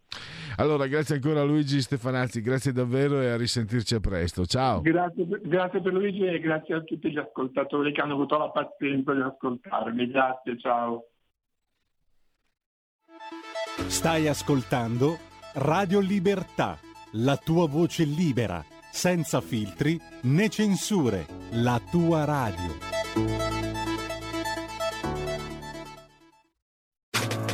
Stai ascoltando Radio Libertà. La tua voce libera, senza filtri né censura. La tua radio.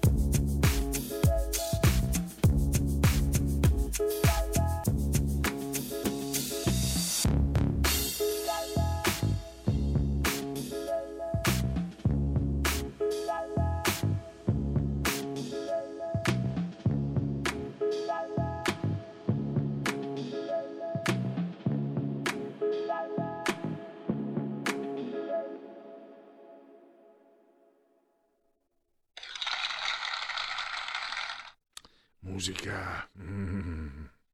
Mm. Eh? Allora, andiamo avanti. Sempre ricordandovi che questa è Radio Libertà, siete in simultanea con noi quando sono scoccate le 16 e eh, 36. Vediamo un po' se sono rimasto ancora. No, non, non ci più nulla. Allora, qualche aggiornamento e poi magari le rubriche che dobbiamo ancora darvi. Linee aperte se volete dire la vostra. Naturalmente anche attraverso WhatsApp. È tutto a vostra disposizione, come preferite. Eh, allora, sospese le modifiche allo statuto e l'elezione di Conte. Eh, il Tribunale di Napoli mette nei guai i 5 Stelle. Eccolo qua, forte vento a Milano, due feriti, danni al tetto della stazione, ferita una coppia travolta da un albero, lui è grave. Evacuato un asilo a Segrate, parchi chiusi anche a Monza, vento forte anche in Piemonte sulle Alpi, crollato un capannone alle porte di Torino, nessun ferito. Cartabia Palazzo Chigi, incontro su riforma CSM. Terapia intensiva al 15% e 24 ore crescono in 11 regioni. Costa via le mascherine all'aperto in zona bianca dall'11 di febbraio. Primo oro Italia con Fontana, foto di lacrime e sudore. Eh, e Fontana eh, mettete anche nome Arianna Arianna Fontana. La crisi ucraina Macron vola da Putin Scholz da Biden. Eh, ancora Meta, Facebook e Instagram potrebbero chiudere in Europa. Aggressione a Piazza Duomo a Milano arrestati due ragazzi. Sono gravemente indiziati di alcune delle violenze sessuali di Capodanno. Ah qui non mi funziona. eh, Repubblica, vediamo l'apertura di Repubblica, è sempre, insomma, eh, diciamo che in questo momento la notizia della giornata è il Tribunale di Napoli che ha, eh, sospeso sia la modifica dello Statuto dei 5 Stelle e quindi diciamo, come si diceva un tempo, eh, Giuseppe Conte diventa subsuspicione addirittura, mamma mia. Eh, vediamo un po' quello che dice ci racconta Dagospia calcio e veleni Zagnolo va educato le parole al novantesimo minuto di Migliena Bertolini CT della nazionale italiana di calcio femminile scatenano un putiferio. A difendere il talentino giallo-rosso oltre ai tifosi romanisti è arrivata anche la mamma Francesca Costa. Troppo facile puntare il dito ignorare la cosa migliore Putin è pronto a invadere l'Ucraina, Kiev cadrà in due giorni ci saranno fino a 80.000 morti e 5 milioni di profughi. Gli Stati Uniti tengono alta la tensione evocando le catombe per mano di Putin, ma il Cremlino rintuzza speculazioni folli. L'Europa e gli Stati Uniti vogliono offrire a Putin quella exit ramp, quell'uscita all'ultimo momento che possa evitare al continente una guerra. Eh, le cassanate sono un vizio di famiglia. Giovanni Cassano, fratellastro dell'ex calciatore Antonio, è stato arrestato per violazione degli arresti domiciliari. L'uomo agli arresti per un furto in un appartamento di Bari si è incastrato da solo dopo aver pubblicato una serie di foto e video sui social. Destra sì ma con giudizio. Marine Le Pen si butta al centro per distinguersi dall'estremista Zemmour. La leader di Rassemblement National ha capito che le posizioni dure e pure tengono alto l'onore ma allontanano la chance di andare al governo. Le Pen si lancia su un tema de sinistra come la lotta all'evasione fiscale, rispolvera la formula del patriottismo economico e si scaglia contro l'Islam pur rassicurando non voglio una guerra di religione. Eh, Molestatori e spietati, il GIP descrive i due minorenni arrestati nell'inchiesta degli abusi di Capodanno a Milano con Peppe Sala sindaco, ricordiamolo sempre perché eh, quando si parla di stupidi di Capodanno si fa fatica persino a ricordare che sono venuti a Milano. Come Dago ha anticipato, a Mediaset è partita la rappresaglia contro i meloniani silurati dalle trasmissioni del Biscione su ordine del duplex Licia Ronzulli e Siria Magri, la moglie di Toti, Non solo deputati Bignami e Gardini da Zona Bianca e diritto e rovescio, anche l'ospitata Stasera Italia di Guido Corosetto, ideologo della Ducetta, ma ufficialmente fuori dal partito, è stata annullata, anche se sarà presente mercoledì prossimo. Giorgia intanto si consola sulla 7 da Giletti. E poi Conte chi ci pensano i giudizi a risolvere la lotta intestina dei 5 Stelle.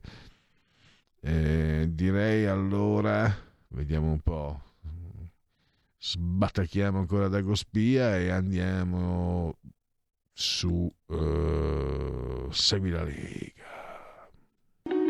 Segui la Lega è una trasmissione realizzata in convenzione con La Lega per Salvini Premier.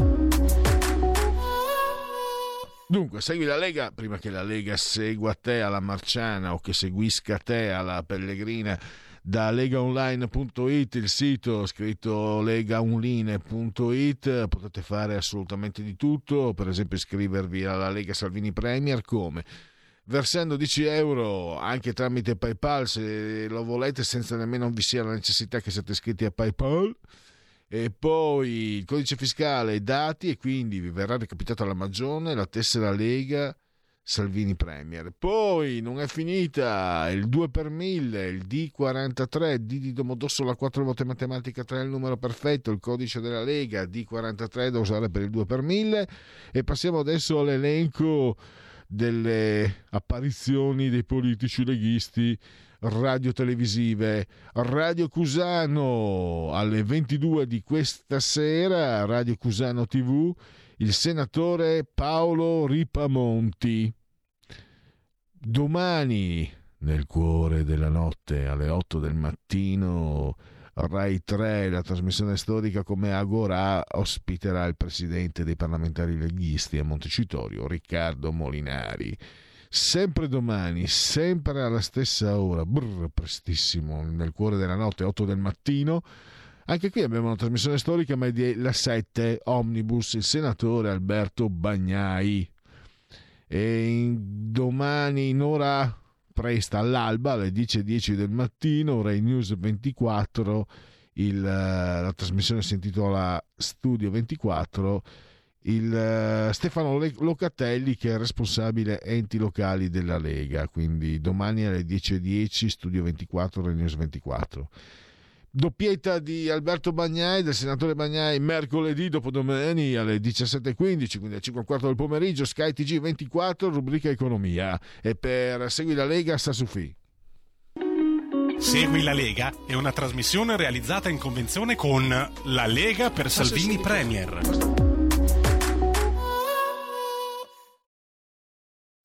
La verità è che sono cattivo. Ma questo cambierà. Io cambierò. È l'ultima volta che faccio cose come questa. Metto la testa a posto, vado avanti, rigo dritto, scelgo la vita.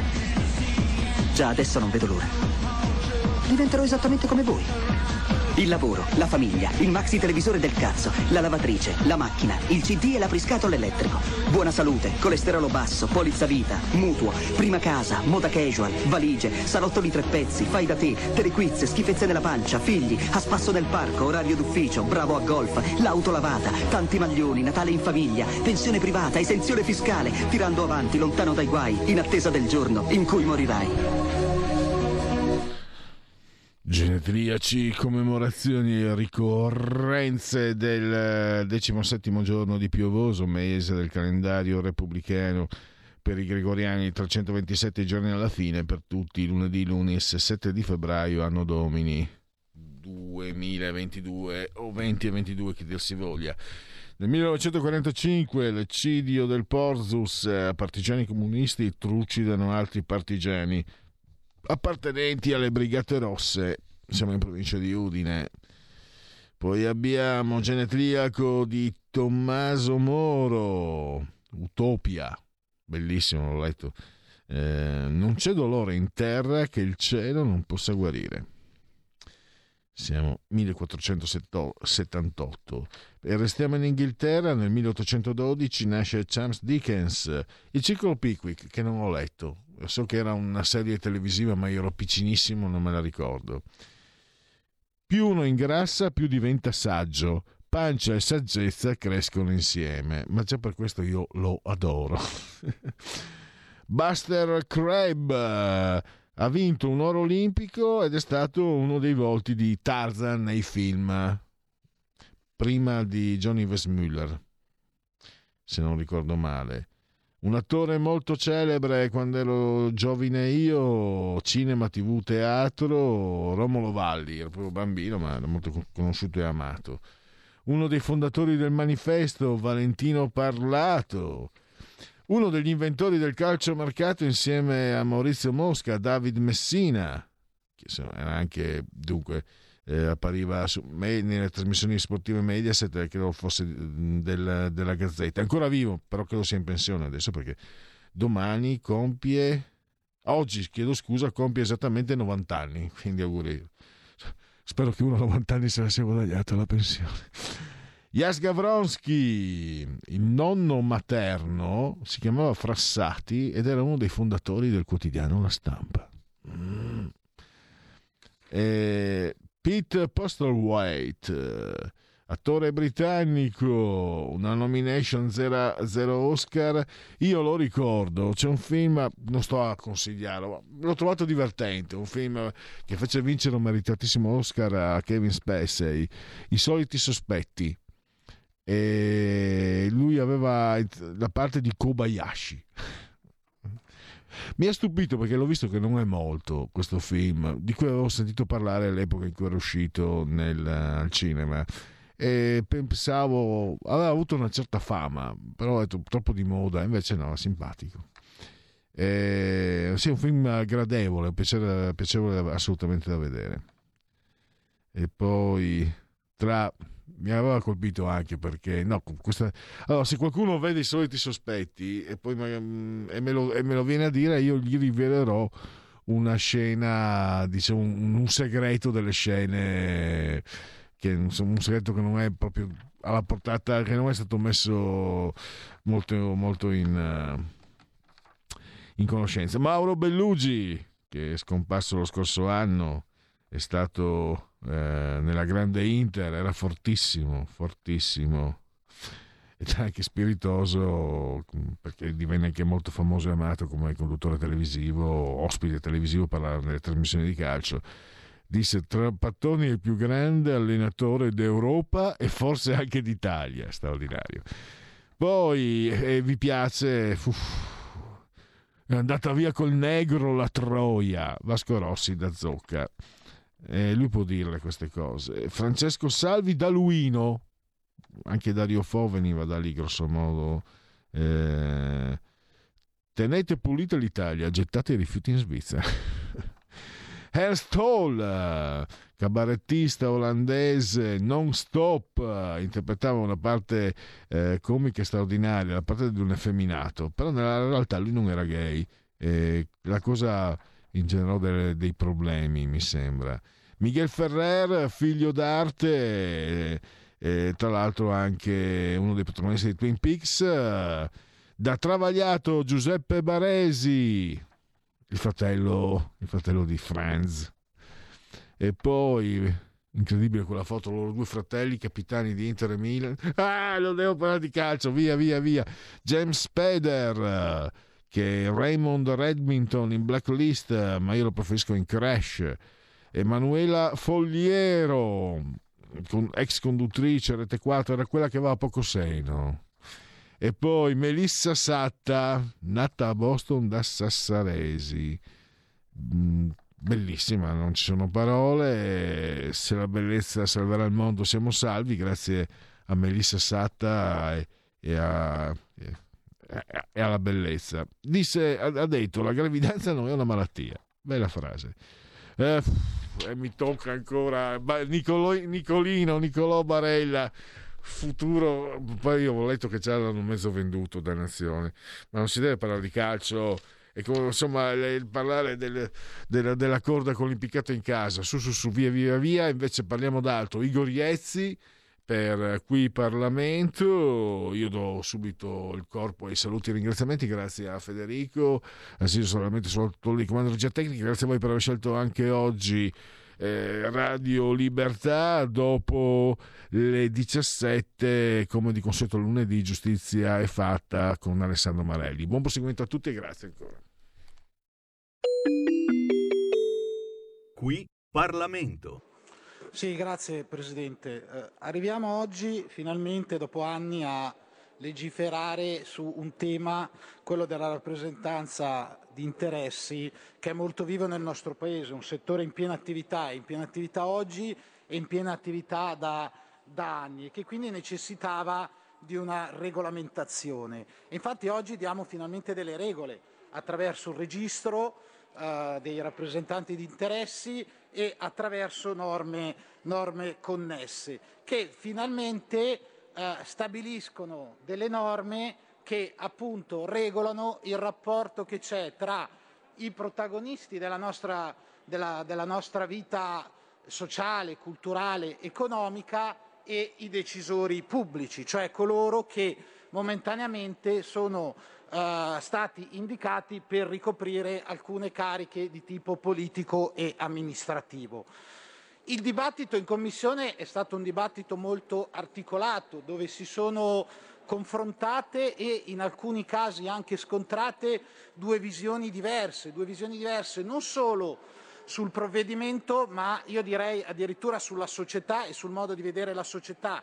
Da una parte una visione liberale che vede nei rappresentanti di interesse eh, una, una, ricchezza per la nostra democrazia, persone, eh, ruoli, organismi che possono portare un contributo all'approfondimento che è sempre utile ai decisori pubblici, nel nostro caso ai parlamentari, per poter decidere.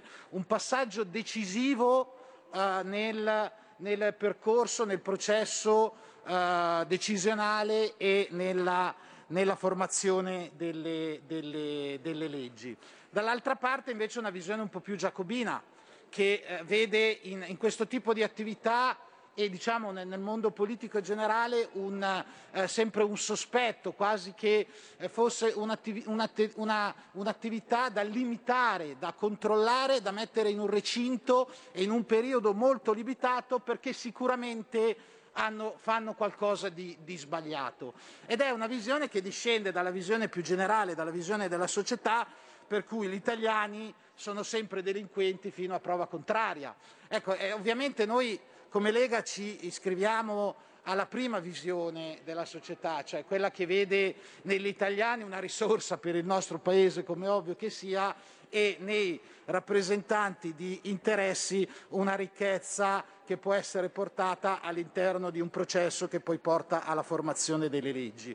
Beh, in questo dibattito, eh, che è stato lungo e articolato, eh, per nostra per nostra fortuna poi prevalso la, la, prima, la, prima, visione, cioè quella che appunto vede in questo settore, nel cosiddetto lobbismo, che appunto eh, è diventata una parola quasi negativa, in realtà eh, noi la vediamo, come dicevo prima, come una ricchezza nella nostra vita democratica perché è un sostegno a tutti coloro che sono impegnati nella, difficile, nella difficilissima attività di decidere sul, sulla, sulla cosa, cosa, pubblica. E quindi ci fa particolarmente piacere che eh, all'interno di, del, del, percorso che abbiamo fatto in Commissione, ripeto un percorso articolato, a volte anche eh, dibattuto, a volte anche con un confronto duro e, e serrato. Siano alcune, alcuni emendamenti, alcuni cambiamenti che hanno riportato appunto alla discussione in un alveo di maggiore rispetto nei confronti, nei confronti di tutti, nei confronti della politica che ribadisco essere un'attività, per quanto mi riguarda e per, quanto, eh, per come la vede il mio movimento, una delle più alte forme di volontariato civico e civile e i rappresentanti, e i rappresentanti di interessi. In particolare eh, due cambiamenti che secondo me sono degni di nota all'interno di, di questo provvedimento e che inspiegabilmente hanno scatenato una reazione eh, di critica, una, termine, uso un termine molto in voga in questo periodo, una reazione avversa da parte di eh, quei giornali che sono sempre stati sostenitori e supporter di invece un provvedimento più duro, cioè la norma sul raffreddamento e la norma sui sindacati e le associazioni di categoria. Ecco, in particolare queste due norme, secondo me, eh, la, la modifica di questi due, due, argomenti hanno dato una ricchezza al provvedimento che noi stiamo, che stiamo approvando. Perché? Perché eh, hanno cambiato quella visione colpevolista che qualcuno ci voleva far passare. Nel caso del raffreddamento era evidente il tentativo di dire che chi lavora in politica, chi, lavora, eh, chi porta il proprio contributo all'interno della vita democratica di questo Paese lo fa perché ha qualche interesse da difendere. E quindi la sua posizione va congelata, va congelata per anni. E quindi si era previsto che coloro che fanno parte, che sono, che fanno parte degli organi decisionali, quindi parlamentari, membri di governo, ma non solo, dovessero essere non raffreddati ma congelati all'interno del proprio ruolo e per anni non non poter ricoprire quei ruoli che invece a un italiano normale sono, sono consentiti e quindi di non poter essere iscritti nell'albo e nel registro dei portatori di interesse. Ecco, per fortuna questa norma è stata tolta, il parlamentare avrà, come ovvio che sia, gli stessi diritti di qualsiasi altro cittadino italiano e quindi alla fine del, del suo mandato da parlamentare potrà ricoprire, se lo vorrà, se ne avrà la fortuna, se ne avrà la possibilità e la capacità, il, eh, il, il ruolo di rappresentante di interessi eh, e per i membri di governo che eh, appunto più che un raffreddamento sarebbe stata nel loro caso la cancellazione di un diritto, alla fine avranno una sospensione di un solo anno eh, che gli impedirà di eh, passare direttamente da ministro o da eh, membro di un governo a rappresentante di interessi. L'altra norma, forse ancora più clamorosa, era quella che voleva inserire nel perimetro di questo provvedimento i sindacati e le associazioni di categoria. Beh, io credo che qua ci siano due questioni che ostacolano questa visione. La prima è il fatto che la nostra Costituzione riconosce a queste realtà un ruolo diverso, cioè non si può pensare che eh, un'associazione eh, come un sindacato possa essere paragonata a un qualsiasi rappresentante di interesse. Questo non perché lo diciamo noi, ma perché lo dice proprio la stessa Costituzione che riconosce al suo interno un ruolo particolare e decisivo all'interno de, appunto, dei processi decisionali a queste realtà.